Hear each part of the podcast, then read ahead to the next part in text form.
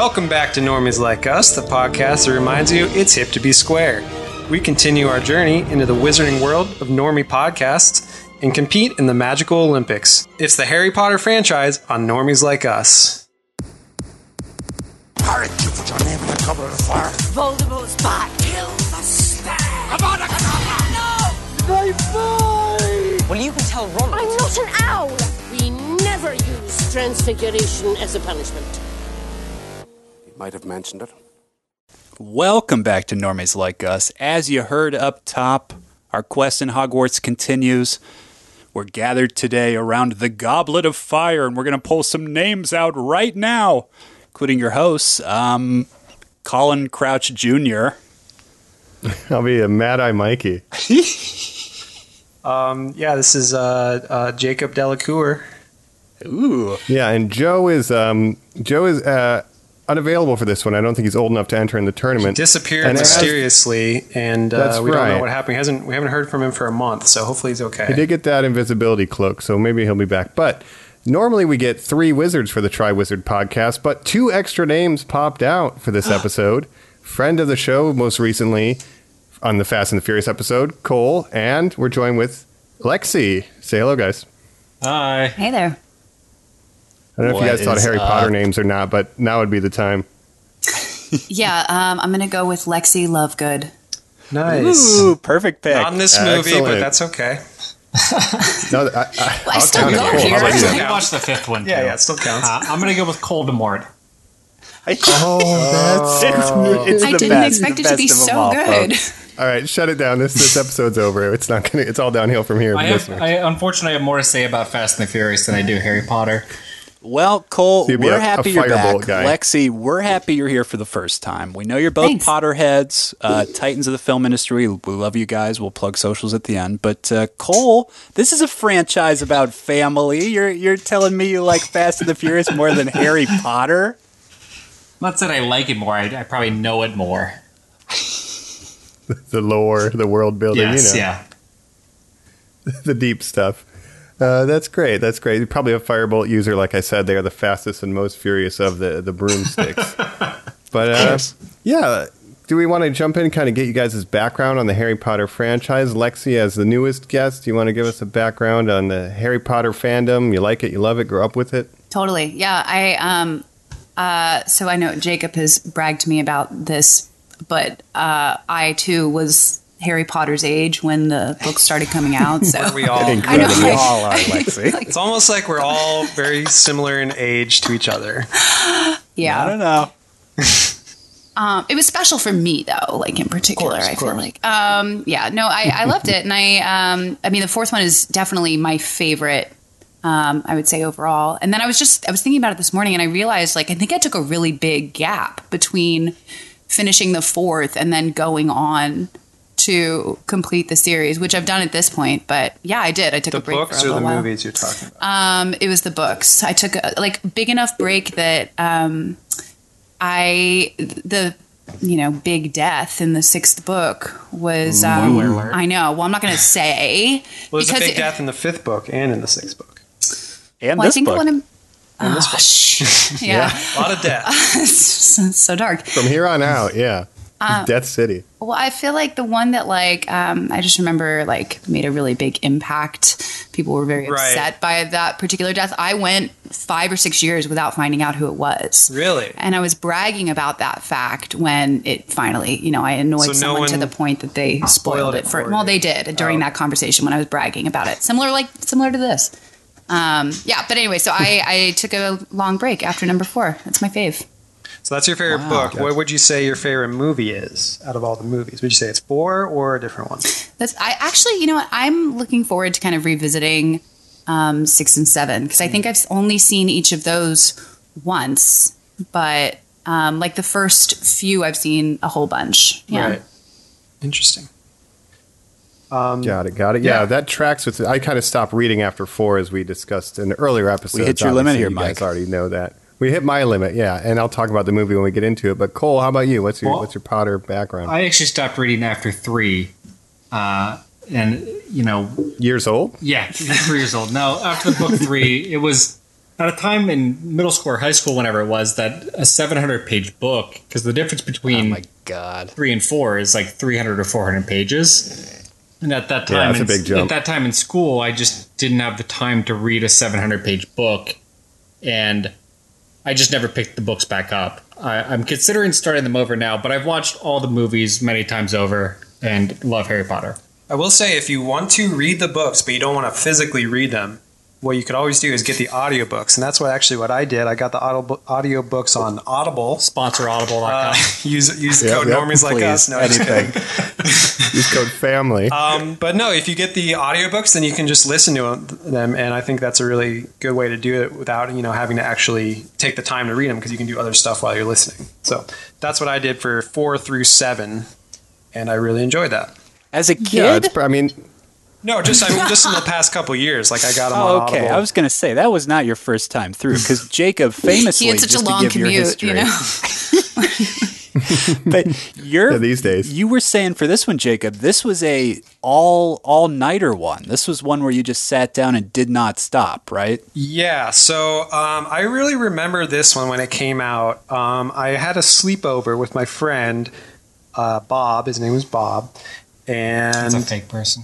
no, no, yeah. it's a real shout person. out to the fake guy Bob that you just made up. he I'm goes not to gonna another school. dox- You don't I'm know. not going to dox his full name, so I'm just going to say his name is Bob. But um, in case he's a listener of the show, probably not. But uh, so we, we were at his house, and then we went to Borders. The local Borders had a big, uh, you know, party type thing, like a midnight release thing. So people would dress up. There was like face painting, all that fun stuff, costume uh, competition, I believe. And then so we we hung out at Borders for a bit before midnight, and then everyone got their books, and uh, we went back to his house, and I just started reading.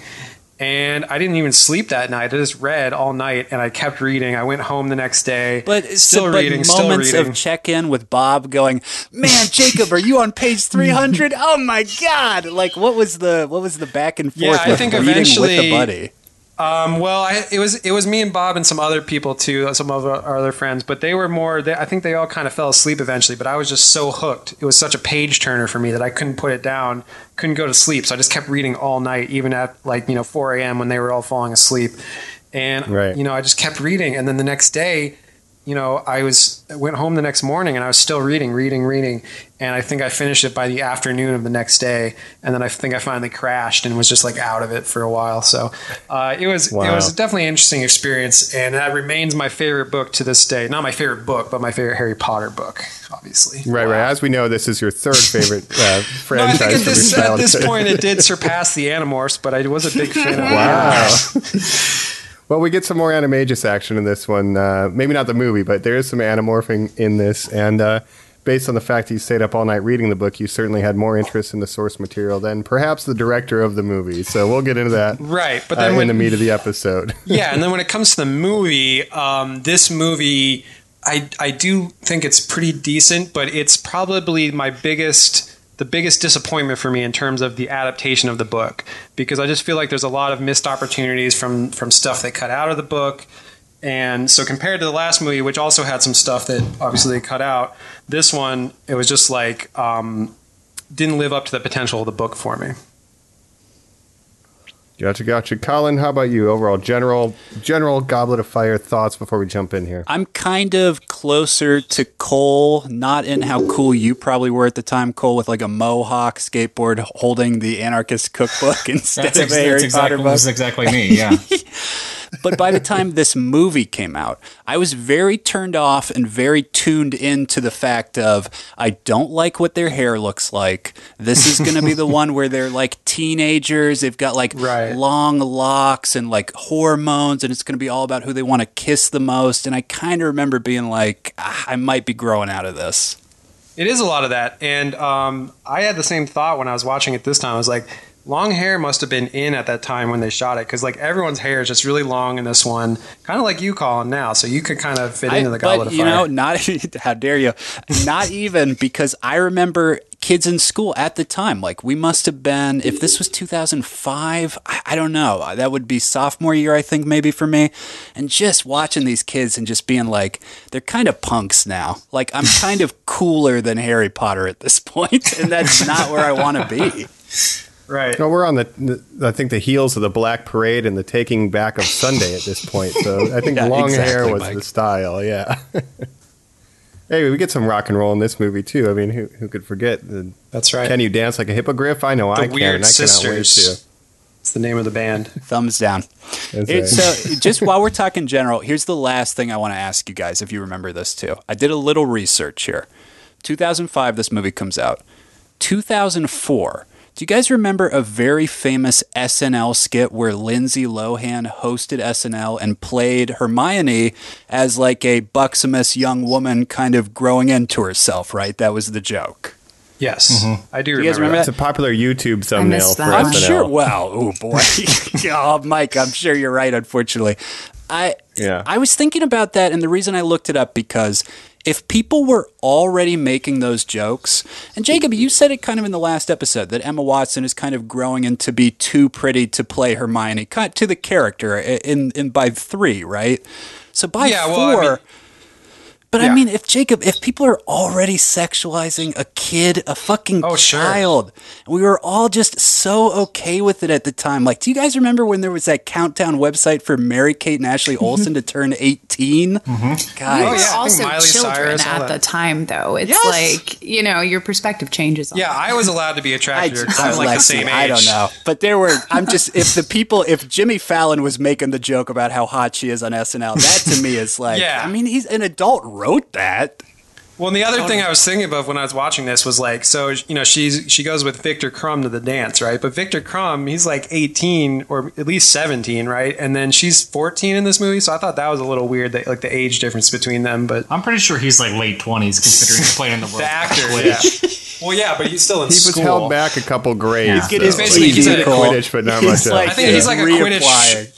Yeah, he's a Quidditch, uh, you know, uh, prodigy. So it's like the soccer. Sometimes you know, teenage soccer players will go into the pros early or something like like. LeBron James. Yeah, well, he didn't. He graduated high school and then he went in, but he skipped college. Yeah. Oh yeah, he was young, but uh, anyway, I, yeah, I mean, it's all we were. I mean, uniquely for me, unlike anyone else in Harry Potter, I was the same age as the characters as each release came we out. won't stand it. All right, guys, that's our sign. Our hormones are raging here. I say let's dive in. We've got the names out of the uh, cup. Let's go ahead and start the tournament here. Normies like us.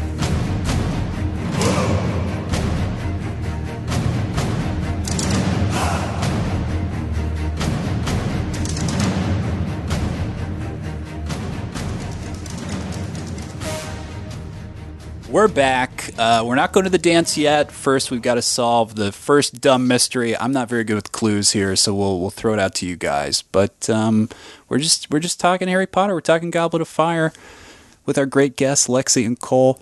Uh, I wanted to ask you guys now uh, your history again with Harry Potter and stuff. Are you watching the other films? Did you watch all the others before number four here, or did you guys just dive in on number four? Um, well, we watched three somewhat recently, but um, it was just yeah, but four very recently. And you watched five after four. We kind of kept going. Most of them. You kept going. We didn't finish it. and we'll be watching Yeah, five I like to hear week. that. And the question, the reason I ask is because, of course, I always like to know with our guests, do they work as a standalone? Yeah, I, I never think they do, but this time watching this one, I really like this movie. It's got a lot of crazy dumb stuff in it, but it's also kind of too big. I feel like so. I don't know. Uh, one other thing I wanted to ask our guests in the intro that I forgot: What houses would you guys be in?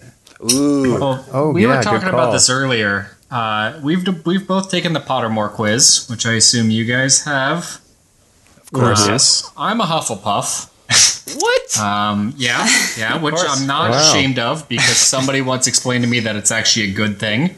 That was me. Yeah, Yeah, this is the thing. movie for that.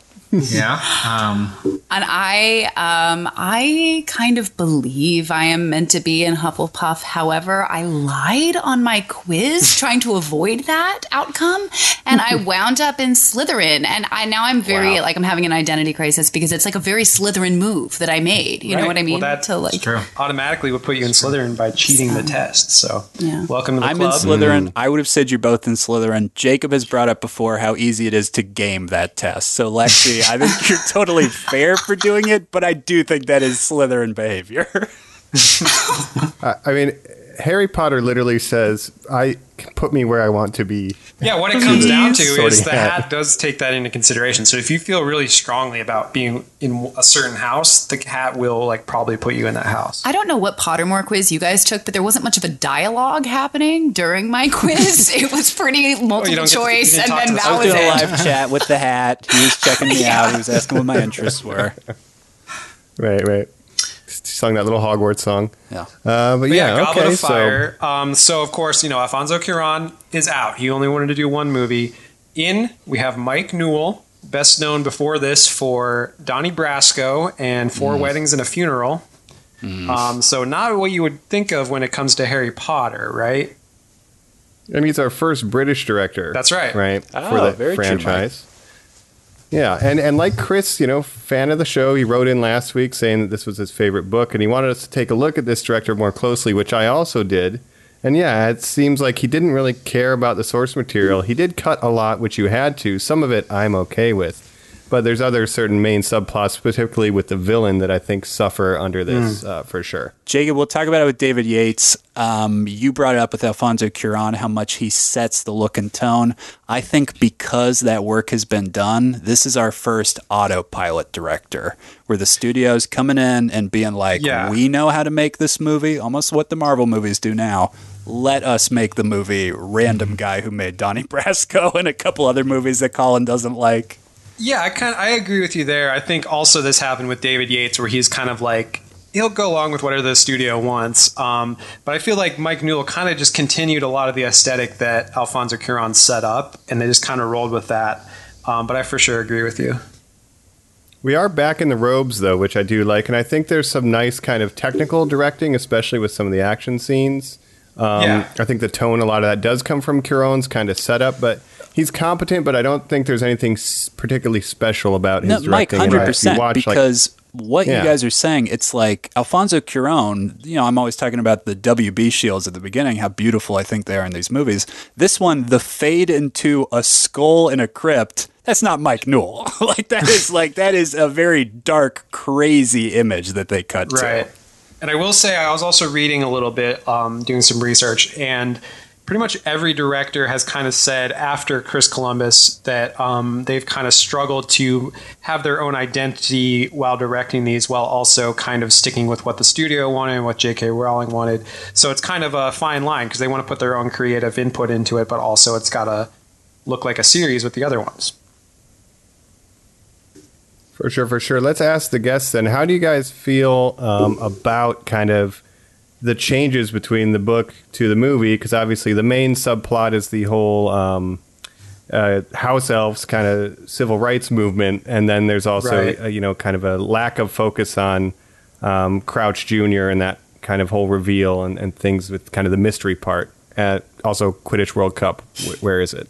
Exactly. Yeah, there's like so much. That's why the book is so so big, I guess. Totally. Um, yeah, I actually went back and kind of reviewed um, all of the plot points in the book, and I was really surprised, like looking back and realizing how much was left out. Um, particularly, like the beginning, I think there's um, it, that it's so rich, like the world that they build around the World Cup and whatnot, and like the culture there. Um, and I don't. We were kind of talking about it. Um, and Cole asked me if like a muggle could possibly uh, you know stumble upon the World Cup, and I kind of remembered that um, I think J.K. does explain that. Like, no, right, they have are all kinds of like protections and stuff, so that like they just have like you know it's like uh, disguises or something. So if you get too close, um, they have some kind of charm that makes you like want to turn around or or just like or just ignore it or something. So they ha- they have Right. hidden they have ways to hide themselves for sure. Okay.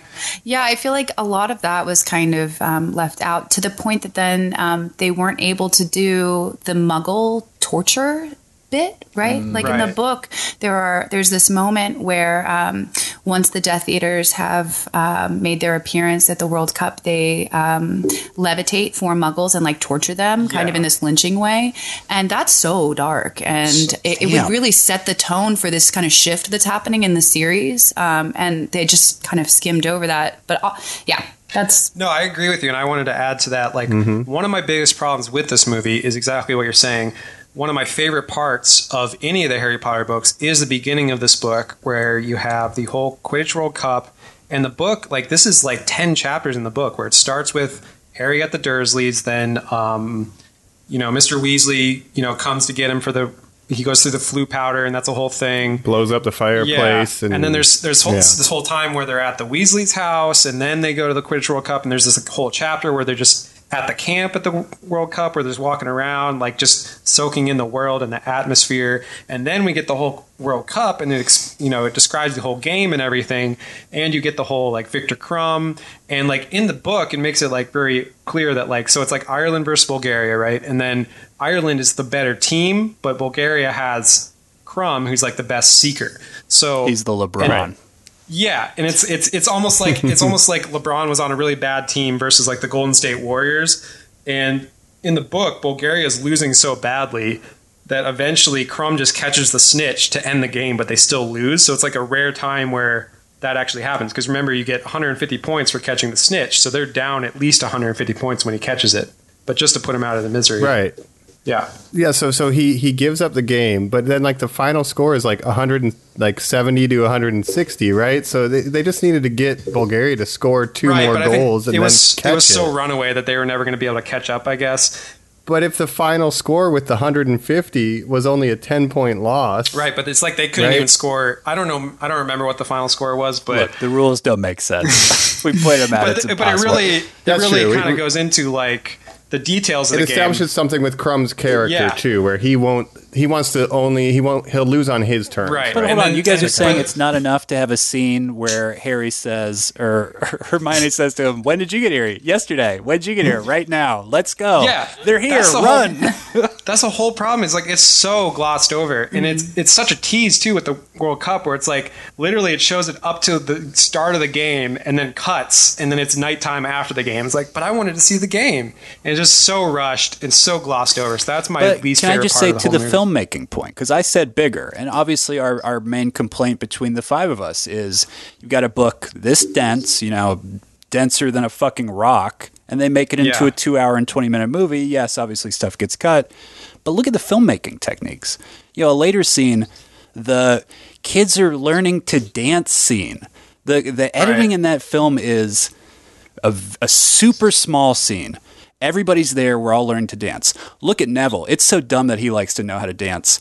Match cut two. Neville's dancing alone in his room. We're kids watching him. God, he's such a loser. Match cut two. The kids are walking somewhere else. It's hard to talk to girls. Like the pacing of the film is the, the scenes. There's probably more scenes than there's dialogue in the movie because mm-hmm. you're just Yeah. moving nonstop.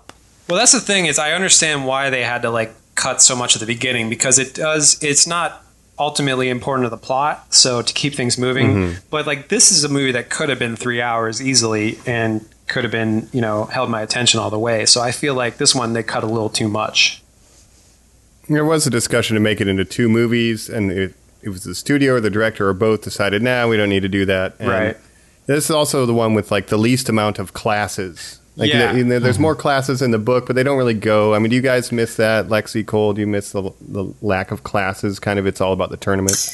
Um, I don't think so. I still think there's such a good amount of magic, and that was my favorite part about seeing classroom settings. Anyway, is like you know watching what goes down and what they're learning, and we're, we're getting so much of them practicing, Right. Um, and like you know sharpening their skills in order for Harry to be able to compete with. But Lexi, Any you're not coming to this as like the boarding school fantasy. We've kind of found maybe some people do. Um, guess not. guess I got enough It's like of the that. boarding Young, school mature wizard adults anime, out on right? their Okay. own. we're getting like yeah sure i understand like the appeal of that kind of um this like capsule place right that um i don't know but it, we get a little bit of that boarding school feel with things like the yule ball and you know um, yeah, I did like the Yule Ball. Um, and we do have the one class with Moody where they, he's teaching the unforgivable curses and stuff. yeah Um, but yeah, I felt like the big problem with this movie is just um, it's just eh, they hit all the points they need to hit, but it just feels like everything is so bare bones because it's there's so much to get through. There's so much plot that they just have to hit these points and then move on immediately. So it just all feels very kind of rushed to me. I will say I agree. I think I um, when we were watching it, I turned to Cole in the first like 15 minutes. I was like, "Does this does the pacing feel like super rushed to you?" But Yeah. it's. I think that goes back to your question, Colin, of like, do these work as standalones? And this one, I would say no, because there's you you have you just have to like jump in. You're already in this world for uh, what seven hours at this point. If you Totally. you know watch all the movies back to back at that point. Um, yeah. Totally. I think like I because this one we get to Hogwarts within I think the first 15 minutes of the movie and all the other ones it's been like around the 25 30 minute mark more or less. I mean, some of them are even Yeah, later. and I think that's but uh, it gets there quick. and because yeah. they wanted to focus on the Tri Wizard Cup, right? That's the most important part. So they wanted to hit the they wanted the big action set pieces with the dragon and the underwater. So they had to focus on those, but it comes at the expense of some of the more interesting world building moments, like them being at the Quidditch World Cup. So I kind of it just loses some of the magic for me because of that. that pun intended as well. Um, I think I've realized um, I really enjoyed watching this one, and last time I said Azkaban was probably my favorite movie, and now I think it might be this one, Really? even with the stuff that had been cut. I, I was just having a lot of fun watching it, but at the same time, I realized what I like the least about the Harry Potter movies is Harry Potter, Yes. and it's everything else that's great. But Harry Potter is such a bad character, and he doesn't know anything magical. What's a Well- key? It's like you've been in school long enough. Yeah, like, no, I on. totally noticed that this time too, where it's like this. It's it's lazy exposition is what it is to explain certain things in the movie Mm-hmm. because it's like, oh, what's a what's a Death Eater? Oh, you don't know what Death Eaters? This is your fourth year at Hogwarts, and you're being told by people that are the same read age book, as you. Gary. You're being explained things. So how do you not know this yet? And it's just so that the audience can understand certain things that are introduced. But it just feels lazy when it's like Ron I- telling but him you don't something. think, Jacob, it really points to the level of protection that they're giving Harry, that they're treating him so sensitively, they're withholding all that information. I'll say the one time it ever works for me is when uh, he who shall not be named himself at the end is saying, Didn't you know the reason I died was old magic and your mom was doing this? Harry has no fucking clue about any of that. Nobody's bothered to Oh, ever yeah. explain that shit to him. I don't even know what a port no, that's key good is. for sure. Yeah, but yeah, it's He's like dumb, port Mike. keys. Fucking moron. He should know what port keys are. I mean, they should know what the unforgivable I, curses don't, I mean, I don't know if I agree with that. He was never raised with it. I mean, he had no idea growing up. right, but Yeah, he's- Hermione w- was was right, but had Hermione's a busybody and studies all the time. That's Harry's true. Harry's a cool guy. You know, we're not going to study. true. Right. That's right. Yeah, Harry's doing kickflips Exactly. with Cole.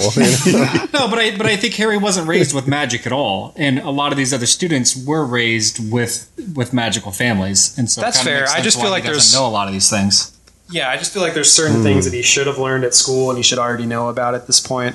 But I that's fair. I can, I can see the counterpoint for sure, Cole. And um, you know, he is kind of at the end of the day the audience kind of POV character. So there's a lot of times, especially in this, I this one's particularly. It's like I don't know if he solves anything on his own. Like he gets solutions from other characters the Yeah, entire cheats the movie. entire movie. But in the Oh. book, I think exactly, yeah. And so thoughts on that, Lexi, Cole. Harry being a cheat. Well, That's but he, he never intended to compete in the first place. Like, and he, as he shouldn't have. The thing is, he, he's not capable as a fourth year student of competing and really like surviving without an extra hand helping him. Um, but that, you know, is true from the start. He wouldn't have even been able to enter had there not been this other hand in motion, kind of guiding and directing his fate. So, um, what was the question? Right. Well, but also the other thing is, I think that um, sort of the theme of these books is that Harry gets a lot of help from his friends, and that that's what's you know important is like having friends that'll help you and support you. So that kind of supports that theme, right? I guess so. I'm just thinking, is there one situation that he did through his own effort or willpower in this entire I'll movie? say it right now. The dragon, I, maybe. I have been so pro the team anti Harry, anti Harry from the time my brother reread these books. I think it happens the second time everyone gets exposed to it. They go, eh, he's kind of a jerk the entire time, or he's selfish, he's self centered. Look at it this way, guys. When Lord Voldemort is resurrected at the end of the movie and he gets up and he's toying with him, you know how to duel, don't you? You know how to do this. And he runs and hides for a second and he's behind that grave and it looks bad. He chooses to walk out and do that final duel with him. He has no idea that he has some sort of magical backup or help or, you know, special Right. thing that's Right. going to get him out of there. He truly thinks he is about to die or that he's about to Yeah. face down the worst wizard in the world. And that is an act of bravery. But he also uses the I'll give you- most yeah. like basic spell, right? Expelliarmus. I love that. Again, he is dumb, I love that. I think that that, Let's that hear, is yeah. such like a cool moment because it is like a true testament to the fact that he's like he's a student. You know, he is not. First of all, he's not equipped to like have uh, an ability uh, that's going to match this, you know, great wizard. He also doesn't have it within him. I think to like even attempt one of those curses. So he's going to use what it what is true of him and like what's in his heart. And I just think it was such a cool moment when this innocent, like basic spell manages to match what is being thrown at it.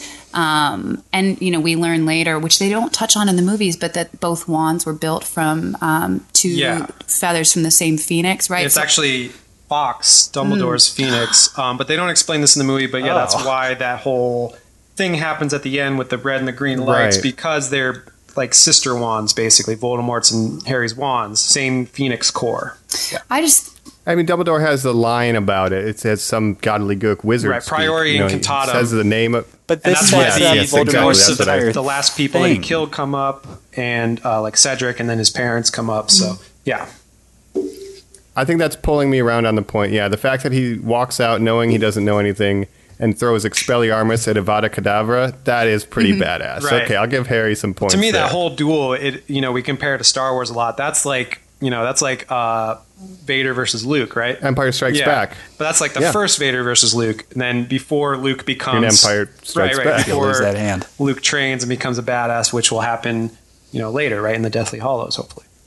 And we end on a downer and like a, li- a bit of a dark, yeah, moment. This is the Empire, I think, of the Harry Potter series for sure. Um, Yeah. we face a threat for the first time. Things we get kind of real. fail, right? Yeah, well, well, Batman this is kind gets of the killed. Yeah, it's the split. There's a split between in the series, right? There's the first four books up until Voldemort comes back, and that's where the I think the split happens. Of it gets much darker from here because Voldemort is back in the flesh. Before he was always like just an idea, like he's trying to come back. Um, now he's an active threat, right? So things are like really getting real now.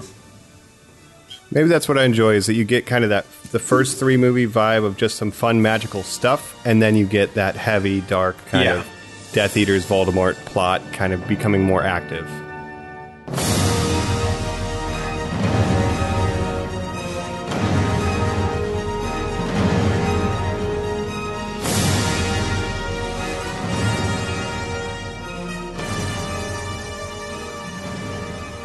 We are reaching the territory, though, Mike. I know you're done with the books from this point on. I've again read them, of course, but mm-hmm. my brains are mush at this point. So everything I think happens from this point on, I always learn is just the seventh movie, the one that's the two-parter. like, so the mm-hmm. other, the other Yeah. two, I'm always like, or the other three, I'm like, oh, like I have no fucking clue who the Half-Blood Prince is and all that garbage.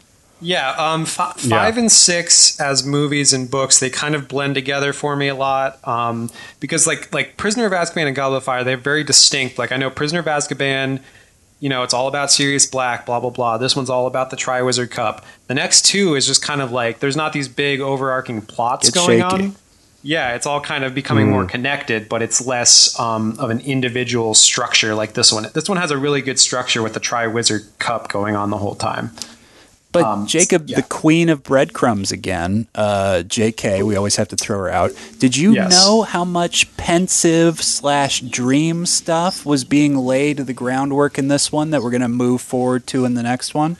Yeah, and actually even more stuff in the books because like so when he goes into that memory where he sees Barty Crouch Jr. and all that stuff, that's way more in depth in the book. And um, you, this is actually even the first time he sees Bellatrix Lestrange, who is not in this movie, obviously. Um, but so Bellatrix Lestrange was part of a group of Death Eaters, including Barty Crouch Jr., who tortured uh, Neville's parents, and that kind of gets thrown out there as one line where it's like you tortured Frank Longbottom, right? But um, that's way more in depth in the books.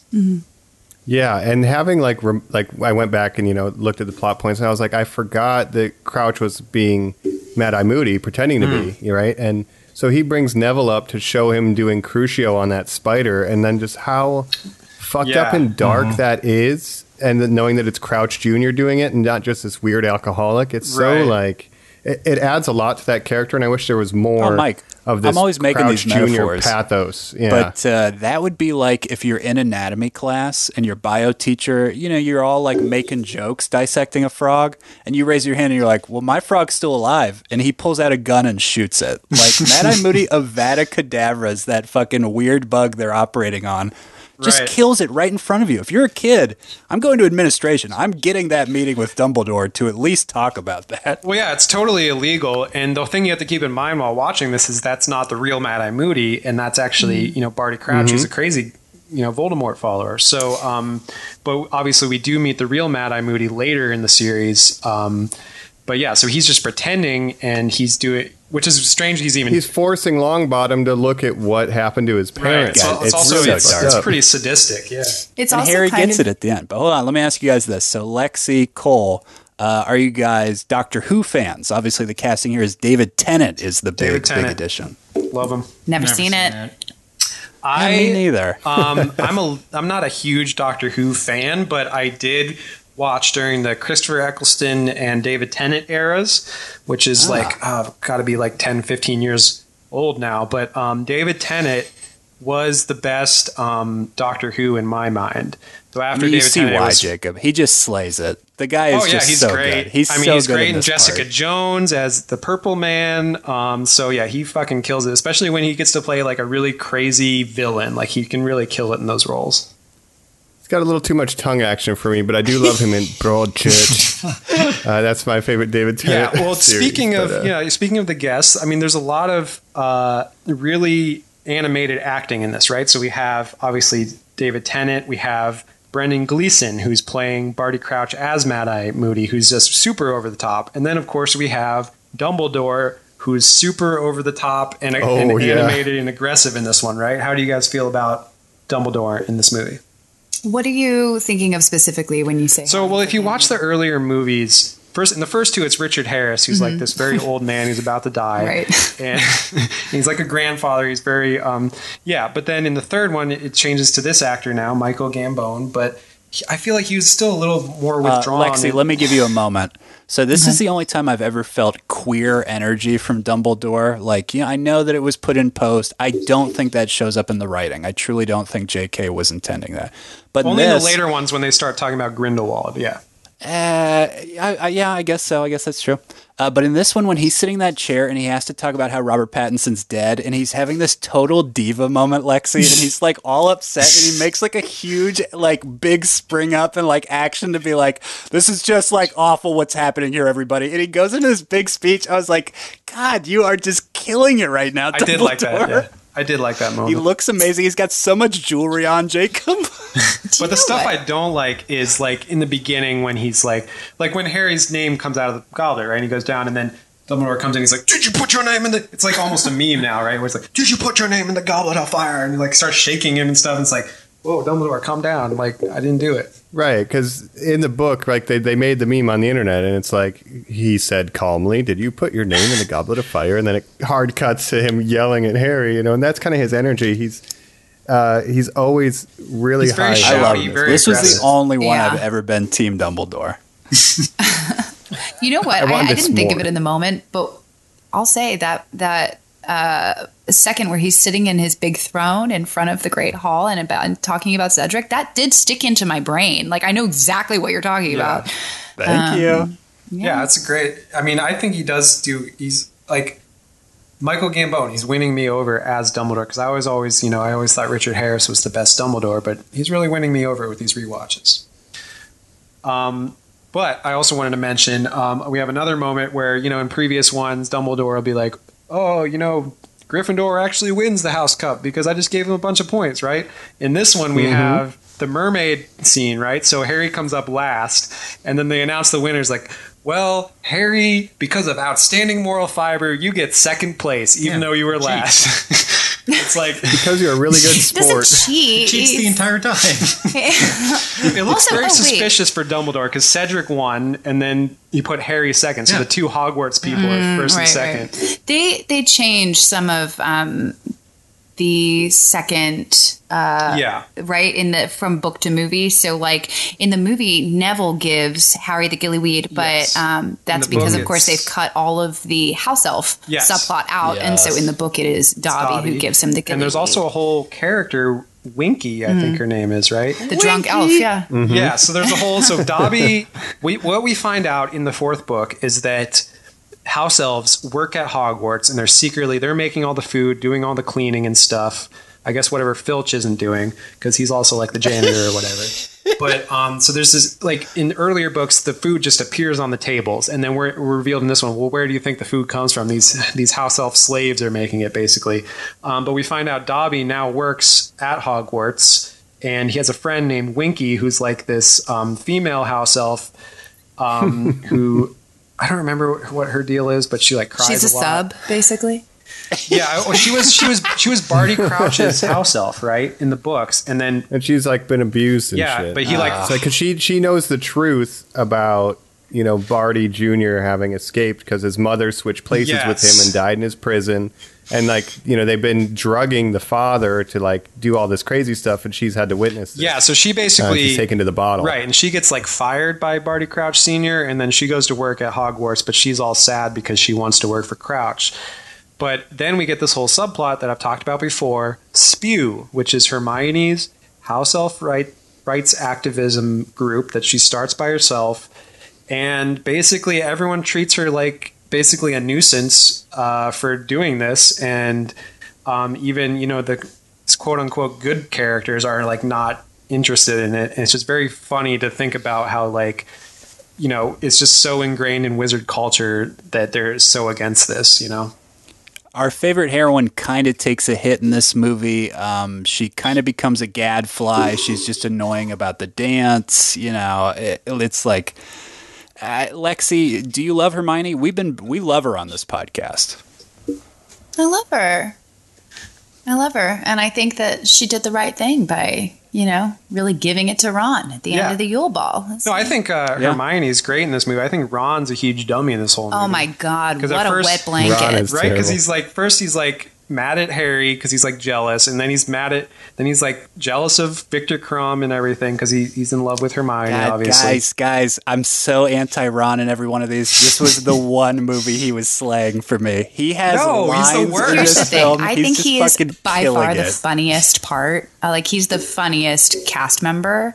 Um, and actually, this movie for me, I was surprised it had like the strength of the comedy in it overall. I thought that like it had it shone pretty. yeah there's some good um some Let's really all funny write this and sum up. stuff You know I won't. Oh yeah, it's God. like Uh, yeah, I like how they just ended on like, oh, let's keep in touch, and they're just, and Harry and Ron are just like, nah, we're not going to do that. ending was actually I, the biggest problem I had with the whole thing. I was like, wait, we just all watched Cedric die, right? And then they like end it on Very this weird. like weird kind of we have to tie things up in a nice bow, and they're all. It feels like they're going off to any other normal summer, but as we've all discussed, this is like the point in the book where things get really, really bad. Right, and, they're, and Hermione's even like, you know, everything's going to change now, right? And Harry's like, yeah, it Well, will. I'm just thinking How would you I'm not like write to that? you. How would you like your friend to ask you that? You have to give like a not serious answer. Or how would you like your headmaster Jacob to say, "Dark things are afoot" or whatever his famous quote is? It's like Jesus Well, Christ. he's basically saying like the government doesn't want me to tell you this, but I think that you know you deserve to know because shit is going to get real. Um, yeah, it's really crazy. Yeah, one of our most beloved students has died at the hands of, you know, Wizard Hitler. He's back. He wants to kill all non pure blood wizards. Have a good summer. Be sure to write. You Yeah. know, it's weird. Can I ask a question of you guys? Yeah, please. Oh, Um, wow. Whoa. Um, what is your favorite of the uh, challenges? Which of the three? oh, what an amazing question, Alexi. Well, I want to say that um, I really liked in the books, the third challenge is really interesting. In this one, they kind of change it because in the books, remember, there's like a sphinx that gives you a riddle, and there's like all these like different puzzles and traps and stuff you have to get through. Whereas in the movies, it's just like the branches will mess with you, and they don't have all the different like stuff that they had in the books. Um, so I didn't like it in the movies, but I really like how it's described in the books, the big maze. Well, and real quick, let's say all three. It's you fight a dragon, you rescue somebody from mermaids, and then you go in a hedge maze. Right. and just try to touch the cup. Yeah. I don't know. Cole? Um, I mean, Um, I probably like Or the just for the underwater one, but also I think the underwater one's kind of messed up because they're risk not only they're risking the people's lives who are in the tournament, but they're risking all their friends' lives who are students. Right. by But in the trapping them underwater for extended periods of time. Yeah, in the books they explain that like they're never really in danger. Like the adult wizards are monitoring it, and like in the Harry. movies, they sure are. well, that's what they want you to think. but like in like after Harry, Harry's basically a brave. Like he's a noble idiot because he thinks they're actually in danger, so he stays and tries to save the other people. Then everyone acts like he's an idiot after because they're like, "Didn't you know? Like you weren't really in danger. You just had to rescue your person. Like it was going to be fine." Um, well, that one girl thanks thanks Harry for saving her sister. Yeah, but I'm just saying, like in the books, how they described is that they're not really in danger. None of the challengers um, know that, like, so for her, the stakes are as real as they were for Harry, who bought in enough to go save all of the other people. So- Right. But in the books, I think they explain it a little better, where it's like it seems real to them, but at, at the end of the day, like just they were, they're not going to game let these nobody would kids kill die. people I love if I was playing it. I don't know. Yeah.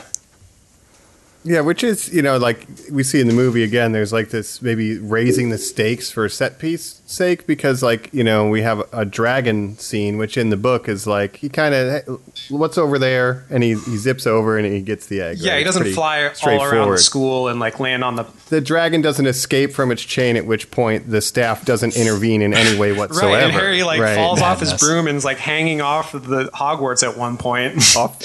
Yeah, yeah, that so doesn't uh, happen. But makes a great action scene, but yeah, it's a little makes it the whole tournament seem way too dangerous. And again, as we've said on every other episode, the Hogwarts staff is putting children in danger ev- every course. chance they Talk to this can. administration. Uh, Mike, I want to hear yours. Yep. What's your favorite of the uh, three? I mean, I like the dragon one just because I, you know, I'm a fan of dragons. I'm the anti-Joe. You know, dragons will work Dragons for are me. cool. And I think this is a really good on-screen depiction of a dragon. I think it looks pretty good. The It looked very Game of Hungarian Thrones. I was thinking Film about dragon. you. Yeah, yeah. I think I think they did a good job. yeah, I like the Hungarian Horntail. Um, yeah, it's great. Chinese fireball. Chinese Ooh. fireball. Lexi, I want to hear yours. What was your favorite of the three? I love the second one. I love um, underwater anything. Like underwater worlds are so uh, just delicious to me. I don't know why. Um, All right, hold on. but- I'm with you. Would you eat the gillyweed? In the book is described as just being a ball of earthworms, basically. I feel like yes, especially like he had no other plan. You know what I mean? So you gotta Right. eat the gillyweed at that point. Um, and yeah, I think I think totally. Although it does, doesn't it look painful? Like it seems like it, that transition Oh, period with becoming amphibious gills. is like very painful. Um, but yeah, just from like top to toe. I love that one. Um, beginning with the um, watery scene in the bathtub. That bathtub is the shit. Oh yeah, the way they describe it in the books too, it's like has all these like jets and things. with- That, Different magic. scents and aromatherapy, right? And Bubbles and stuff. Yeah, it's the prefect's bathroom. It's like, it's like a Korean spa. It's exactly what it's like. And we should Yeah, also it's pretty awesome. also want to mention that we get the return of Moaning Myrtle, right? Which is great because I didn't mention it in Chamber of Secrets and I forgot. But fun fact, uh, normies, this is really crazy, but Moaning Myrtle, the actress that plays her, was the voice of Babu Frick, our favorite character from Star Wars. wow. Hey. Wow. And I think at the time of filming this one, she was like in her late 30s, like 38 or 39. Oh yeah, and she's in that bathtub with Harry. weird Harry. choice by the director to and yeah. She's going underwater. And when Harry sexual goes underwater, she's underwater with him. You know, she's seeing his his wand, if you know what I mean. This is kind of. I love that we're bringing this up. This is kind of the rise of Skywalker Weird choice. movie. You know what I mean? Of Harry Potter. It's the only other film I've ever seen with the kind of pace where while I'm watching it, I'm like, stop, please. Yeah, yeah. It's because there's just so much to get through, and you know that's what I'm saying. It just they have to cover all these beats. But yeah, all things considered, even though it's very fast and they cut out a lot from the book, I just I just really found myself enjoying this one to where I, up to this point I think it's my favorite Hmm. one. I mean, definitely we watched so far, and I've only seen the other ones maybe once each. We'll see as we get there. There's something about it's really fun, and the ending is just so emotional. Like, Oh, with, yeah. you know Voldemort and Cedric and Cedric's father. I really think you know besides the abrupt tonal shift in the very next Right. scene. You know, it's pretty successful. I have to agree with you, Mike. I mean, I like it because it's an adaptation of my favorite book, but I am disappointed because of things that got cut out. But that scene where, first of all, the whole climax is great, going from you know the Triwizard tournament, they go to the graveyard and everything, but coming back and Harry's just like crying, you know, hugging Cedric's dead body, and then. You know, everyone's cheering, and then they start to slowly realize what's happening, and then Cedric's father coming down. Like that actually got me a little emotional. It was like pretty real. When you think too about like Yeah. the mass trauma that like all of these students are now experiencing in this single moment, it's, Right. it's pretty dark. Yeah, it's just like, oh, there's he's dead, and like you know, with the Oh, yeah. band playing and stuff, they just kind of slowly trail off, and then Oh, but Lexi, let alone if you're also one of the students who went to the uh, World Cup earlier this year and an alt right rally broke out. It's like Right. you just see your whole life, you're just like, ah, these motherfuckers just keep coming in and ruining our fun. Yeah, and now the worst of them's back. I, I and then I have a couple questions about things related to things cut from the book or trimmed out. Right. Let's start with you know our champions for the Triwizard. We have Cedric, Viktor Krum, and Fleur Lafleur. Fleur Is that Delacour. right? I forget. Fleur, Fleur Delacour. Lafleur. Um, they're pretty much. Well, she became the Fleur when the flowers absorbed her in the maze. Um, they're kind of non-characters, in my opinion. Yeah. But Lexi Cole, what do you guys think about book versus movie? How do you, I you know the, our champions? Well, I, I remember in the book um, feeling uh, like when they describe Fleur, like I think we later find out, right, that she's actually like a descent, like there's Yeah. fairies in her lineage or something. yeah, um, this is because Mm-hmm. um, so in the World Cup part, uh, the Quidditch World Cup, there's the Veela, right? And they sh- they Right. introduce the Veela, which are like these Right. these creatures that home improvement specialist. well, they're like these creatures that are like beautiful women that like um they're basically like succubuses Mm-hmm. where they where all men are like irresistible they're like irresistible to men and they I like put them in a trance. this at all. Well, it was not in the movie. It's only in the books, but um so I, mean, I don't then, remember from reading it. yeah, but later they uh because they're like the mascots for Bulgaria because Ireland has leprechauns and it's a whole thing, but um later we find out that Fleur is like descended from Veela at some point. Her so she's, like, grandmother, I think, Veela, so that's why like she has this irresistible charm to men. Wow. I felt this magnetic that attractor. I like in the movie. I didn't see that, but also like she, she just doesn't have like a very big role, so I don't know No. that it was like super important to make sure that she was this like super magical being. I could not believe the introduction to the girls at that school. Oh, that it's little like flight attendant outfit that they were Yeah. wearing, the like Pan too much, Am Lexi. thing with their like hula dance. I was like, what is going on? Well, the fact that both schools have like this whole routine that they have when they come in, like the Durmstrang have like those staffs that they're like banging on the ground. Fire Nation But, dance. and so they're all weird. monogendered. Uh, Hogwarts is the only mixed uh, school. No, no. In the books, there's men at the French school, and there's like, I didn't understand why they're all like these beautiful women. Like, it's a whole school that's just only attractive women. Like, that's not how it is in the Hope books. so. there's men and women. It's like servicing most of Eastern or Western Europe. Like wizards need to go there, and it's like, oh, we're only Right. allowing The hot you know, girls, fem- yeah. witches Right, and only. then Durmstrang is Yeah. all like you know scary looking Eastern European men, but um, no, I think in in Yeah. the books it's it's there's there's boys and girls at all schools. It's just the way that things they chose to emphasize in the films. I think to make a quick point. Uh, I would have definitely I- asked Weird a choices from Mike Newell. girl to the dance then. like a really mean Bulgarian lady. That would have been awesome. Very thick eyebrows. um, I, I love the Like Lord of the Rings Durmstrang, dwarf women. Uh, the ship though that to me is like su- what a cool Oh, yeah. introduction and then like again when they leave it just like descends into the black lake i think it's and the awesome the chariot from the French school, and then she's Well, like, hold on, "Oh, Lexi. the I want to go to only Viktor drink." Krum with you for a second because I have a friend who has pointed out to me, you know, because we're not going to have you on for other episodes, so I want your meta Harry Potter takes as well. Uh, where she was saying, it, doesn't it make so much more sense for Hermione to end up with Viktor Krum that it's the circumvention of the trope of nerd gets the cool jock, but it's, you know, genders are flipped opposed to it's just two best friends that end up together? Hmm. well i mean we're talking then about like a completely different I don't, it's hard for me to imagine what that character Viktor Krum would need to transfer to Hogwarts. You know what I mean? Like no one's doing an LDR between Hogwarts and Durmstrang. Like Well, and they do mention Owls in later, exist, Lexi. It's easy to communicate for these people. in later right. books, there's some like throwaway lines where she's like, "Yeah, I'm still in touch," or like we're pen pals, basically. So she's still writing to Viktor Krum occasionally. So they stay friends. I like that. Interestingly, in the history of, I, I researched these schools because I was like, I want to know more about this. You know, so Durmstrang, I guess, historically had been in favor of purebloods only, and some of the old, uh, you know, headmasters and stuff believed Right. in that. So it's interesting that Viktor Krum is like, yeah, you know, this Muggle-born, she's kind of cute. You know, so he is at least advancing, He's you know, social sensitive, issues Mike. in the wizarding That's why you world. know Karkaroff. Yeah. Karkaroff was a former Death Eater and stuff. So yeah, they have a lot of ties to that. yeah, exactly. So Have you guys yeah, so he's pretty progressive. have you done any like looking into where those schools would exist? Because I feel like I know that people do this and they've figured out where. Like, oh, you know this. Okay, let's hear. it.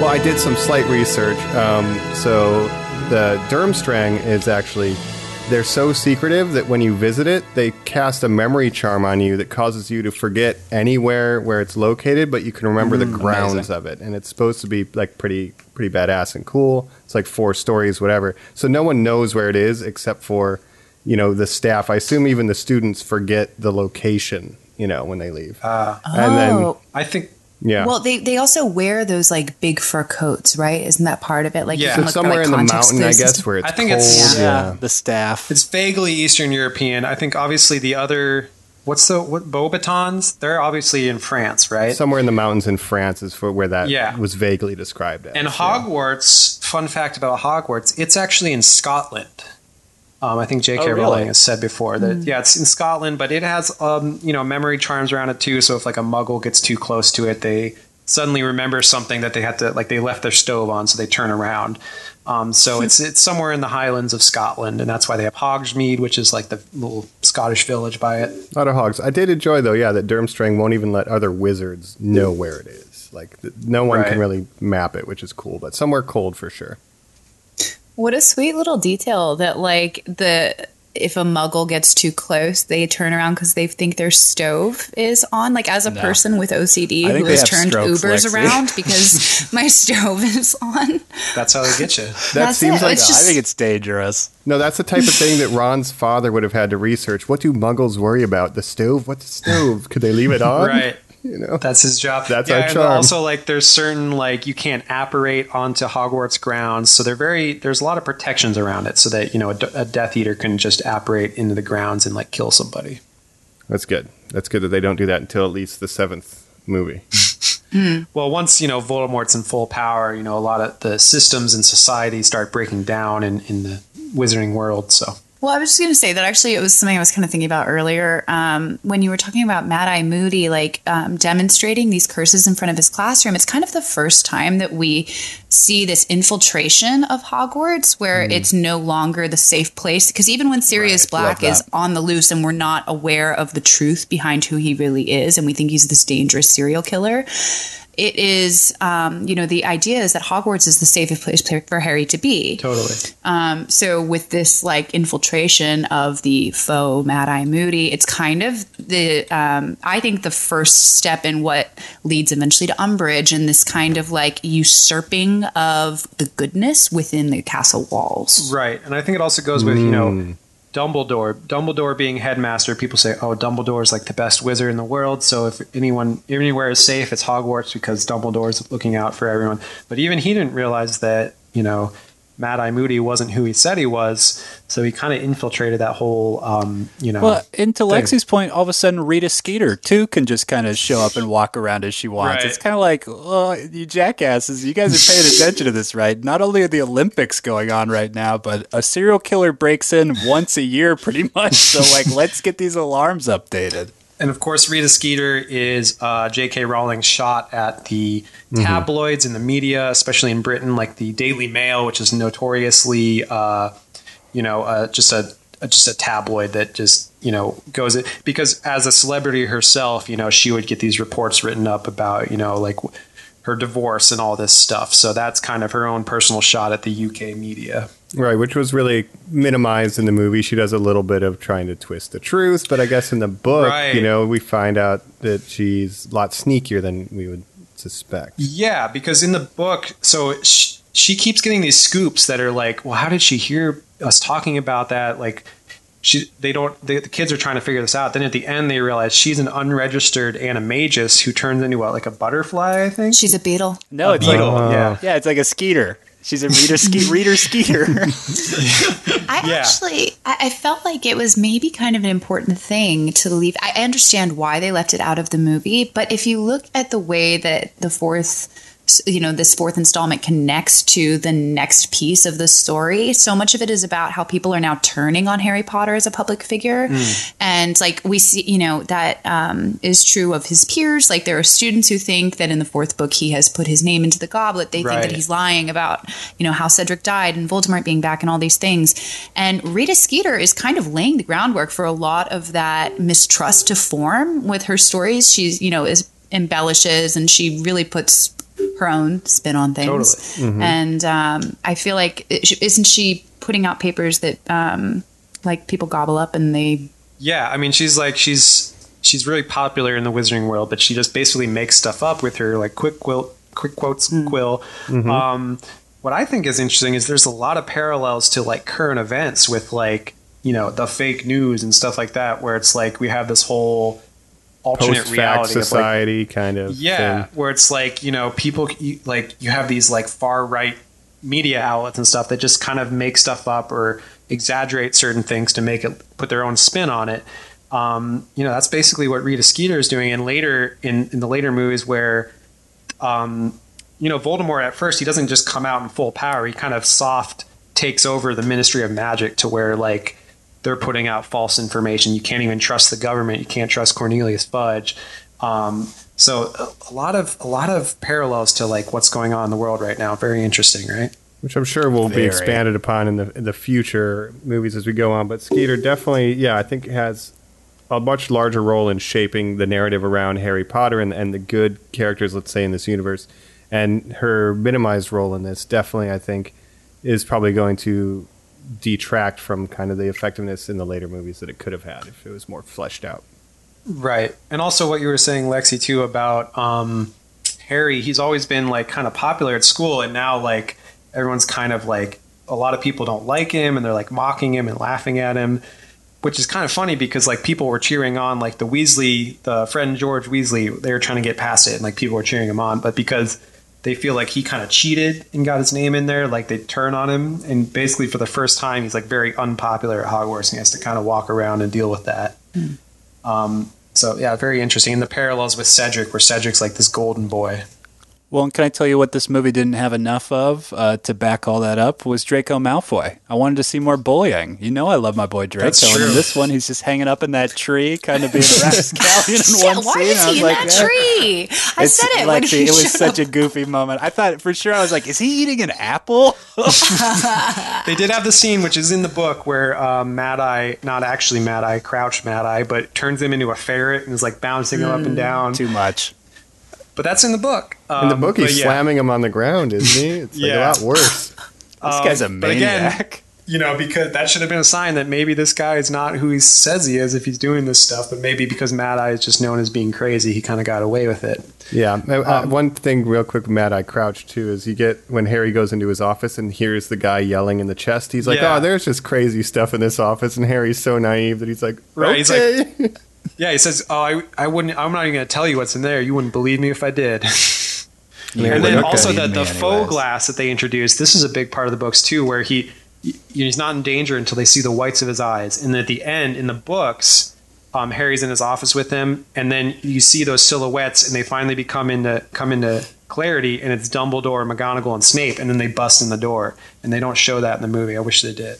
Just going Uh, back to that one moment where he said, "You're right." He does say, "You wouldn't believe what I have in this trunk." Right. In the mm-hmm. book, I think they cover it better. Like, doesn't he Oh, say it's yeah. a boggart? And like, we've all learned about boggarts by the third book. Well, this is another movie. problem that I had mm. overall with Moody you're because in the movie, I think they make it a little too obvious of what's going on. Like they cut to Moody a lot, and mm-hmm. like him like you know, at the him pushing Harry in the water or whatever, and like. Um, I think I just feel like in the books they made it it was a little more mysterious of like who put his name in the goblet. In this, it's like very obvious if you're looking for it that Moody's like puppeteering the whole thing, right? Well, I would say this is some of her weakest writing too, Jacob. Do you understand the need for the James Bond villain of it all when he has to say at the end, "It was me who gave Neville the thing, and it was me who did this, and I'm your greatest enemy," and he's just laying it all out to Harry, who once again is just like completely clueless. Like if you're not giving these him these breadcrumbs, he's Right. not putting two and two together. So just like let him have it, dude.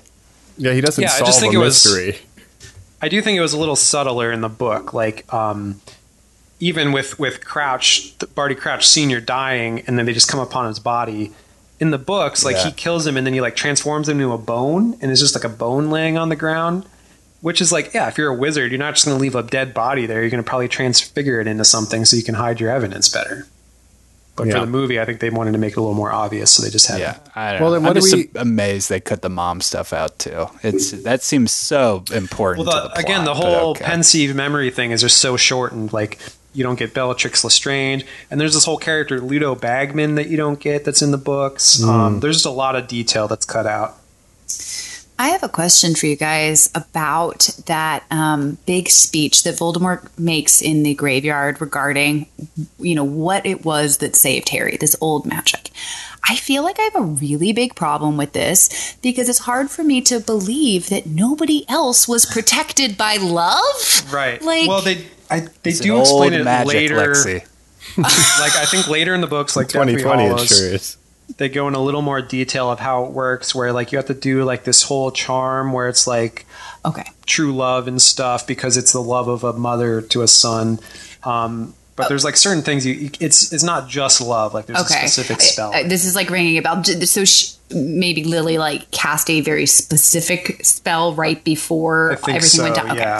All right. Because I was like, come. This is a movie that ends with a guy who was a rat giving a complex spell that is like the bone of a father ungiven, the blood of this Right. person taken unwillingly. So I'm like, I I've completely checked out of how the magic works in Well, this again, and- universe. And then again, they explain later, like with Pettigrew. So um, Harry's parents go into hiding when they find out that they're going to be they're on like the hit list for the, the for Voldemort, right? So, but they go into the specific hiding where they have a secret keeper, right? And there's w- one specific person that they tell where they are, and the only way that anyone can find him is through this secret keeper. Well, of course, they chose Peter Pettigrew to be their secret keeper, and that's why they get betrayed. Um, so I Who's just that think all kid? that's Who, very who's that kid who's the rat? Let's make him our secret keeper. Right, right. Not Why would Sirius you Black, ever your best friend. yeah. No, no, no. Can't trust my best friend. Um, here's a question I have about this whole plot. Which, by the way, I do love plunking like gross baby Voldemort into the cauldron. But um, it seems we like haven't this, said Mike Ralph Fiennes. It's the best. He's here. Ralph But- Fiennes. oh, he is sorry. great as Voldemort for sure. Oh yeah, he's he's killing it. But as a tactician, right, this whole Triwizard Tournament scheme is to get Harry to touch the the cup, which is a port key, right? Right. But you have Mad Eye Moody just be like, Harry, hand me that book. Poof, No, yeah, right? it's- it's- They won. It's a very convoluted plan just to little get him to touch a overcomplicated. port. But at for this sure, point, for Mike, sure. you're just sacrificing pawns. You just say, "Go impersonate a teacher." When you get into a room with him, Avada Kedavra. What's the difference? Like, if you die, Well, it means nothing to me. Even if Voldemort wanted to kill No, him himself, he yeah. could have just like said, "Can you hand me that book, Harry?" And then he's in the graveyard. Let's rock and roll, you know?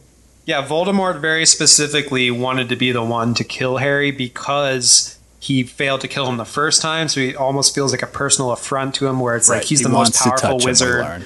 You know, yeah, revenge he's like, how yeah. could this baby just you know, you know, this baby stopped me when I'm the most powerful wizard in the world? So he wanted to really humiliate Harry before he killed him. Psych. Makes sense. Lexi, doesn't happen. Cole, do we think the um, the the special effects hold up? The no nose on Voldemort, the whole look, the bald head, all that stuff. I mean, as a kid, is this what you thought the Dark Lord would look like?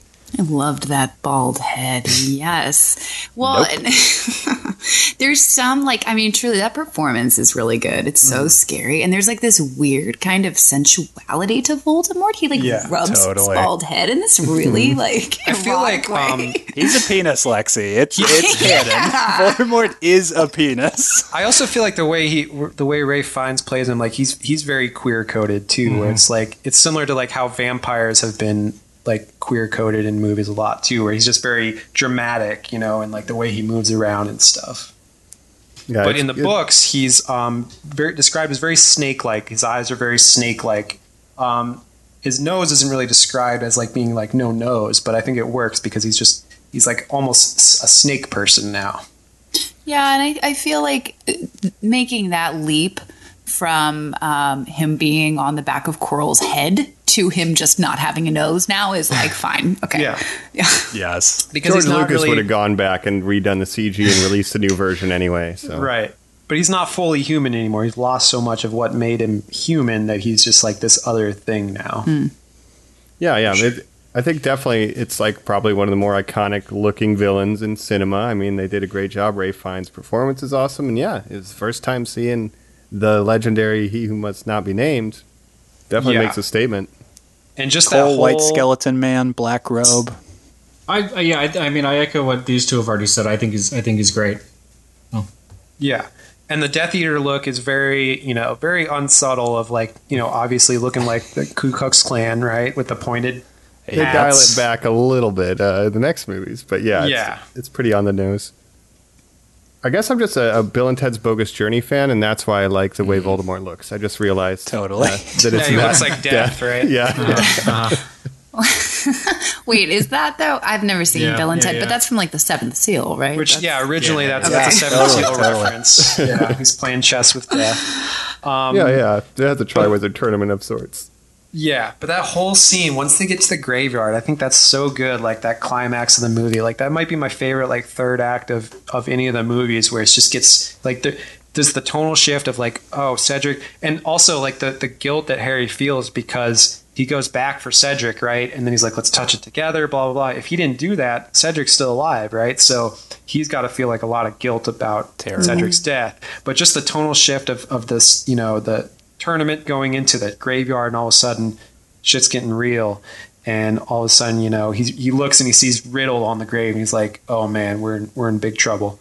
And then Yeah. just the Jacob, would you work for a little baby man that you had to carry around, and he just did bad little No. things and said like "Avada and like pointed at people and they exploded. No, I wouldn't. Um, but yeah, and the suddenness with which you know Cedric dies, and it's like that in the books too, where it's just like kill the spare, and then he's dead, and it's just like so final that like oh they just killed a student, right? it's brutal. Yeah, it's uh, that line read too of "Kill the Spare." It's like, man, It's like the, he doesn't even deserve a name, right? He's just the spare. He's just thrown away. And we should also mention, right? Obviously, Cedric, played by Robert Pattinson. This was before he was anybody, and so Harry, the Harry Potter casting people, really discovered him, Now, and then he. uh, Did you guys do a little research? I was very shocked to see this that he had done some stand-in work on the two previous Harry Potter films. That's No sort of what got him in the No role. He just he was nobody at the time, so he was Right. just sort of an extra. and it's really What a probably thanks to that that he, you know, got Twilight and everything else. So Hell yeah. Well, it's Yeah. also thanks to Harry Potter and the novels becoming more mature and entering into the teenage years that the YA movement became as big as it did, and spawning Twilight as even a book series, let alone Robert Pattinson starring in it. So it's all Totally. connected. Lexi, have you read all the Twilights? Should we be doing that instead of this? I the read them. No. they're really badly written. It's like fanfic, fanfic quality writing, basically. In ten years, when we run out of things to do in sequence for a whole you right. know month, that's we'll finally fall back onto it. Yeah. One thing I also wanted to mention is that um, Colin brought it up before. Neville Longbottom. This time watching this, I realized that like at this point, Neville is already way cooler than Harry in this movie. Yep. Like Uh, hey, uh, just to do our Neville watch this time, Jacob, I wrote down in my notes, he's looking good in this one. The long Yeah, hair already- is working on him. He's already ugly Yeah. ducking. He's already ugly, ugly ducking, turning into the Swan, and he's just cooler than Harry in every way in this movie. Where he's, you know, he gets the I girl. was out all night. Me, Yeah, Neville, the loser. And he's- he's- It's he's like, dancing. Man, buddy, you got to get some self esteem. Well, it's funny to think about. He's he's also, you know, he went to the dance with Harry's future wife, right, Ginny, Um, so that's Who kind of funny. She was in this movie? She was in it. She stood She in was the in background and stuff. She was in the movie. still not that important, but she will be. Um, but Neville, and then yeah, he's he's coming into his own. He's learning about plants. He loves plants, and uh, and then Harry's kind of a dick to him too. When he's like trying to help Harry, and then and Harry's like, uh, "No offense, Neville, but like I really don't have time for this." Blah blah blah. He's just being a r- real dick to him. It's like, man, Neville's trying to help you. So I wish it was Right. Neville Longbottom in the Goblet of Fire. Hell yeah. Well, we we get there, and yeah, I was on Neville watch for this too, and it's like you know what? Yeah, we learn he loves plants. He gets tortured by his teacher. We get a little bit more of what's going to manifest later on in the series. This is the seed being planted, and I'm looking forward to Neville watch for the next couple uh, movies here. Yeah. Hell yeah. I do have a really fun fact about the dance. So we obviously have that wizard band, which is in the books they're called the Weird Sisters, right? And they're like the most popular wizarding music. And it's the only time we have. There's only two times that I can think of that we have music in the the movies that's not orchestral score, right? We have this one, and then in seven part one, which we'll get to, there's a Nick Cave in the Bad Seeds song, which I I love that scene as well. But um, this so this band they ri- wrote original music for this to do the hippogriff song right? And there's a later there's a slow song later too. Um, but the members of that band are different uh, uk musicians from famous bands. So the, the lead singer is jarvis cocker from the band pulp. And if you're a radiohead uh, mega fan like me you might recognize jonny greenwood on guitar and phil selway on the drums so very cool I have a question. there. Were, are they Harry Potter fans? Like, I don't think so. I think they're just they were just um, you know musicians, and they wanted to have like some UK musicians actually play the musicians. So it's just a little fun. Uh, God, you would think surely Lexi, but I think at that point, yeah, they were probably too old and it probably just hadn't hit as hard yet. yeah, I don't think Jonny Greenwood gives a shit about Harry They Potter. might have to be had kids or something that were in it. though, Yeah. Into it. Yeah, Yeah, like the Viggo Mortensen effect. He only took the job because his kid was a Lord of the Rings fan. Maybe there's some type of that effect. right. I didn't. Well, know even that. Alfonso Cuarón had never read Harry Potter before taking on the movie, but then after he read it, Yeah. he he was signed on. Um, but yeah, Jonny Greenwood obviously would later go on to do music scores, including There Will Be Blood as well as others. So um, pretty cool to see him there. Well, as we know for this series, there will be Half Blood in a little bit. Um, and it is cool seeing wizard rock stars. I wonder what their after parties are like, um, for sure. Uh, but in the meantime, let's have them play us out of here as we go to our final thoughts. Can you dance like a hippogriff? I know I. Can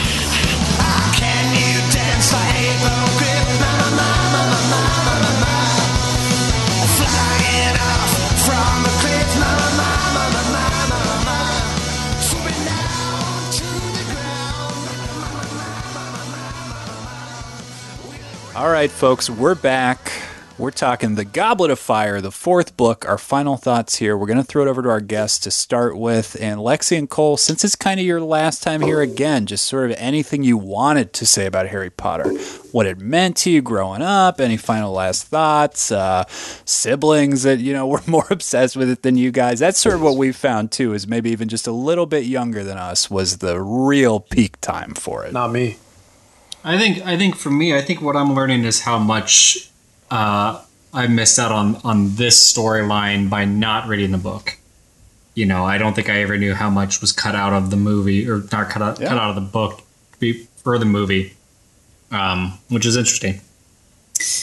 Yeah, I um I think that it got me it just like got me excited to dive back in. I'm definitely gonna reread um definitely five, six, and seven. Um Well, would you start with this one, Lexi? We got the recommend from Cassie last week that maybe the fourth is the one you go on. So, Cole, maybe you guys read it together too. I might jump in on that too. Yeah, I was think thinking about so, yeah. starting from the beginning, but I've already read the first three and I'm pretty familiar with them, so maybe this is the one I start with. Yeah, no, I'm telling you, get the audiobooks and I did I have 4 through 7 on audiobook and this is where I would start for sure. I actually did three and five on audiobook a couple summers ago, and um, I just took. I was um, at home in Florida, and I would just like walk up and down the beach, and I listened to the entire books that way. But I skipped four because I knew it the best. Um, wow. Yeah, so I feel like I would be thrilled to reread four and start there. I th- it's still my favorite. Still my favorite. Something about that that tournament. Yes. Yes.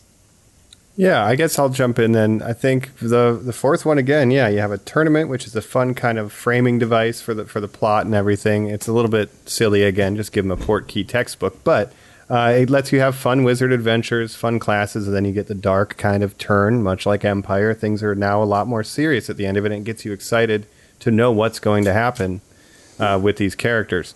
So I, I do enjoy it, and it's been my favorite so far, and it's making me excited to explore the ones that I'm less familiar with. And I think I might go the audiobook route for, um, Yes. you know, the stay at home Order of the Phoenix and, and everything like that. So uh, I'm, I'm, What a I've little been- book club we're about to put together, guys. so I might go Audio- ahead and listen audiobook. to an audiobook club. So yeah, I'm, I'm looking forward to uh, the future of the Potter series. I was just kind of going along for the ride, but now I'm like actively engaged, and that's what this movie did for me. That's how it gets you. I Um, like that. For, for me, um, I'll just go over my, my good and bad and ugly real quick, if you don't mind. But Yeah, um, I really, you know, I do like this movie. I like all the movies, but again, I can't fully get behind it just because. And I did go back and listen to the first couple chapters of the audiobook the other night, and um, it's just so interesting to see when they go to the Quidditch World Cup and they're in the camp, and you just get so much world building. They see their friend like Seamus there, and they're talking to him. He's a big Irish supporter, obviously. oh, shock. um, but you just get so much, so much of the little details of the wizarding world that it's just it glosses over in the movies, and I understand why because you can't put a whole novel into a movie and expect to get every little bit. Um, so I totally understand that, but just the the removal of the entire Quidditch game, the glossing over, the the rushing of everything. That's my biggest problem with this. What I do like is what's there. You know, the the cup, the events, the dragon, big action set pieces, and then I love the climax. Everything from when he touches the cup on is just so well done. You know, Voldemort finally appearing in the flesh, really good stuff. Um, and another thing I like about this movie is you get to see more of Harry's classmates. I feel like like it's really kind of opening up the school. Like there's more kids here than just Harry and Ron and Hermione and Draco, right? Like the we see- twins have their most lines, Jacob. I noticed. yeah, we that. see more of the twins. We see a little more of Ginny. We see more Neville. We see um, even like Cho. Cho Chang and different um, other, you know, other students from other houses. Like it just feels more like an actual school and less like you know we're following three kids, right? So I like that aspect of it. Um, and th- I think the worst part, yeah, I just have a lot of nitpicks about certain things, but that's just a personal thing. Overall, I think the movie is a decent, is a good movie. I don't think it's as good as Prisoner of Azkaban, but uh, I enjoy it because it's from my, fa- it's adapted from my favorite book. Yeah, gotcha. Colin, I'm happy to hear that, Jacob. All right, I'll jump in. So, uh, you know, we said enough about the breakneck pace. It's too much for me. But this movie has lines. When I think again about Ron explaining how he asked a girl out, and he says, "You know how they're walking. You know how I like how they walk," and it cuts to Harry who nods when he says that. Immediately, I'm like, "This is the Right. best movie ever made." they're getting Um, hormones. Yeah, Totally. There's yeah, Mike, I'm totally with you where while I was watching it, I was like, this is my favorite one we've watched so far. Then there's a moment that puts it like complete halt to me. Uh, where right after they put their names in, Ron is sitting at the table with the other kids. They're all eating their meal, and he's got like a young assistant named like Percy or something, a first year who comes up and goes, "Here you go, Mister Weasley," and they're kind of like talking for a minute, and it dawns on you in that exact moment that how much of a baby that little kid looks like three movies ago that's what your lead characters look like. Right. it was so jarring to me this time that i was like ah i just i don't know. Like i got so anxious. This is a this is this series man you just watch these kids grow up and you can instantly become so detached to oh yeah, they look like the age that they do in the current movie. But now I just find myself going back to the babies in that first one and just thinking like, oh my god, like what a little journey you're all about to go on, and it scares me. I just want them all to be safe and okay. I like those Right. earlier movies because of that now. well, it's really a but testament. knowing like- how scary it's going to get, yeah, I feel Yeah, you. it gets Right. dark. And like we said before, the casting of the main trio, like they had to cast those kids as, you know, 10, 11 year olds and then picture like what they were going to turn into by the by the seventh movie. So that, I think it's like one of the best casting decisions like in terms Once of like a lifetime. marketability. Like that could have gone so wrong. So good job casting people of Sorcerer's Stone. I has anybody Yeah. else heard this story that um, Daniel Radcliffe was actually spotted at a play? Like he didn't audition and he wasn't in the play; he was in the audience, Yeah, I it. seeing the same play as whoever wh- you know, whatever casting director was was and there you're as well. the kid. God, I, I, I always How heard does that, he was happen, found on the street. Yeah. I always heard that J.K. Rowling came across him on the street. That was the rumor, I heard, but I never believed it. Ah. That's on. That's. I mean, knowing how movies work, that's bullshit. Right. She saw the Well, I did read a little the about the casting, and I mean, they did cast, you know, hundreds of kids for each role. Like they did look at hundreds of kids, so he was chosen out of hundreds. But I also read that Tom Felton, who plays Draco Malfoy, did originally audition to be Harry, and they're like, Sure. "Oh, maybe you could be Malfoy." So I mean, over 3,000 people auditioned just for the part of Cho Chang um, in this. So, I mean, this is after wow. it's become a phenomenon. So, who Yeah. knows how many people Oh auditioned for Harry? But I'm sure we're approaching the thousands for these main characters, too. So, insane. Yeah. And the fact that they picked the right people is, you know, a, a testament to the casting directors. So, good work. You probably And made really none the of these- none of these actors, as kids growing up, had any kind of like drama off off screen. You know, like like a Miley Cyrus type thing. So really, I mean, they just no, nailed, you know, we it. haven't hit the point yet. Uh, Daniel Radcliffe has been pretty open. He has some battles with sobriety, I think, from six on. So we maybe you should keep an eye out for the differences in the performance. Maybe I don't know, but uh, now he's a perfectly well-adjusted young man, as they all are. So hats off to him. Yeah, or woman. But uh, yeah, wizard hats off, witch hats off to them. Um, Port keys on, Mike. Wizard hats Port keys off. on. My last note is yeah, we do get Lucius being outed as a confirmed uh, wizard racist, Lucius Right. Malfoy, right? So that's a big moment. The identity of the, the Death Eaters being revealed. What I Uh, love how yeah. Lucius's whole character is how he's like, you know, when he when Voldemort's there, he's like the biggest suck up, but like behind, but like when Voldemort's not around, he's kind of like trying to weasel his way back into like proper society and like Yeah, he's you know, has plausible di- deniability. He's Starscream, yeah, and that's what David Tennant's character hates is the people who denounce Voldemort and acted like they didn't still believe, right? Right. He wants to. because he's a true He- believer, but He only wants the fanatics, yeah. But yeah, uh, Lucius is just there. He's just whoever's in power. He's going to try to like suck up to them, basically. Yeah, yeah, Mitch McConnell. Um, so we'll uh, we'll see how dark this gets going forward. And I did confirm 170 to 160 Ireland over Bulgaria in Oh the Quidditch God. World Cup. I hate you, Quidditch. They You're should the have worst. held out. I, right. I just think J.K. Rowling doesn't understand sports. That's all. I'm at sorry, all. Like guys. not That's even close. obvious, let alone the World Cup. Let alone creating a World Cup. But before we get I out of took here, a week uh, off of Lexi. Cole, uh, any socials you want to share with us for the for the listeners to check out? Nope. Fair enough. Um, I'm I'm at Lexi Pepper. Uh, Lexi Follow underscore Lexi. Pepper. She's amazing. Hire Lexi. She's amazing. All right, and Oh, uh, please do. normies. That'd be great. You can. It's true. You can always find us at normies underscore like underscore us, like our awesome listener last week who sent in some feedback for our Potter times. Thank you, Do Chris. it right now. Let us know what you're thinking. Uh, shout out to you. Um, you know, in the future, tell us what you would like us to cover. But right now, we're going to be doing this for a little while longer, or maybe forever. If you also want us to do the Fantastic Beast saga, so let us know. Let us know. Absolutely. We appreciate you going on this journey. Again, uh, Lexi Cole, thanks for coming on by. You have a Thanks scary for having name, us. Coldemort, but we're glad that you're here. That's probably the best The one we've had, though, guaranteed. We really enjoyed having this conversation with y'all. Thank you. Me too. us. Thank you. All right. Well, as always, shall we do the rounds on the way out of here, Colin? I got some bag of Floo powder, or we could grab a port key. It's your call.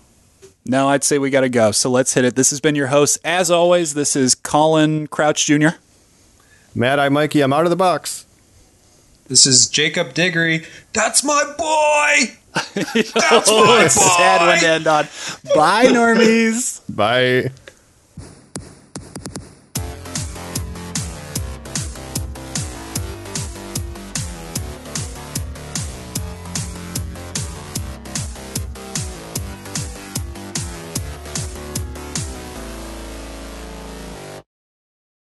Oh, hell yeah. This is Aquaman, and if you enjoyed that episode, I'd really appreciate it if you give it a like, share, and subscribe on iTunes, and you'd really be one of my man if you share with a friend.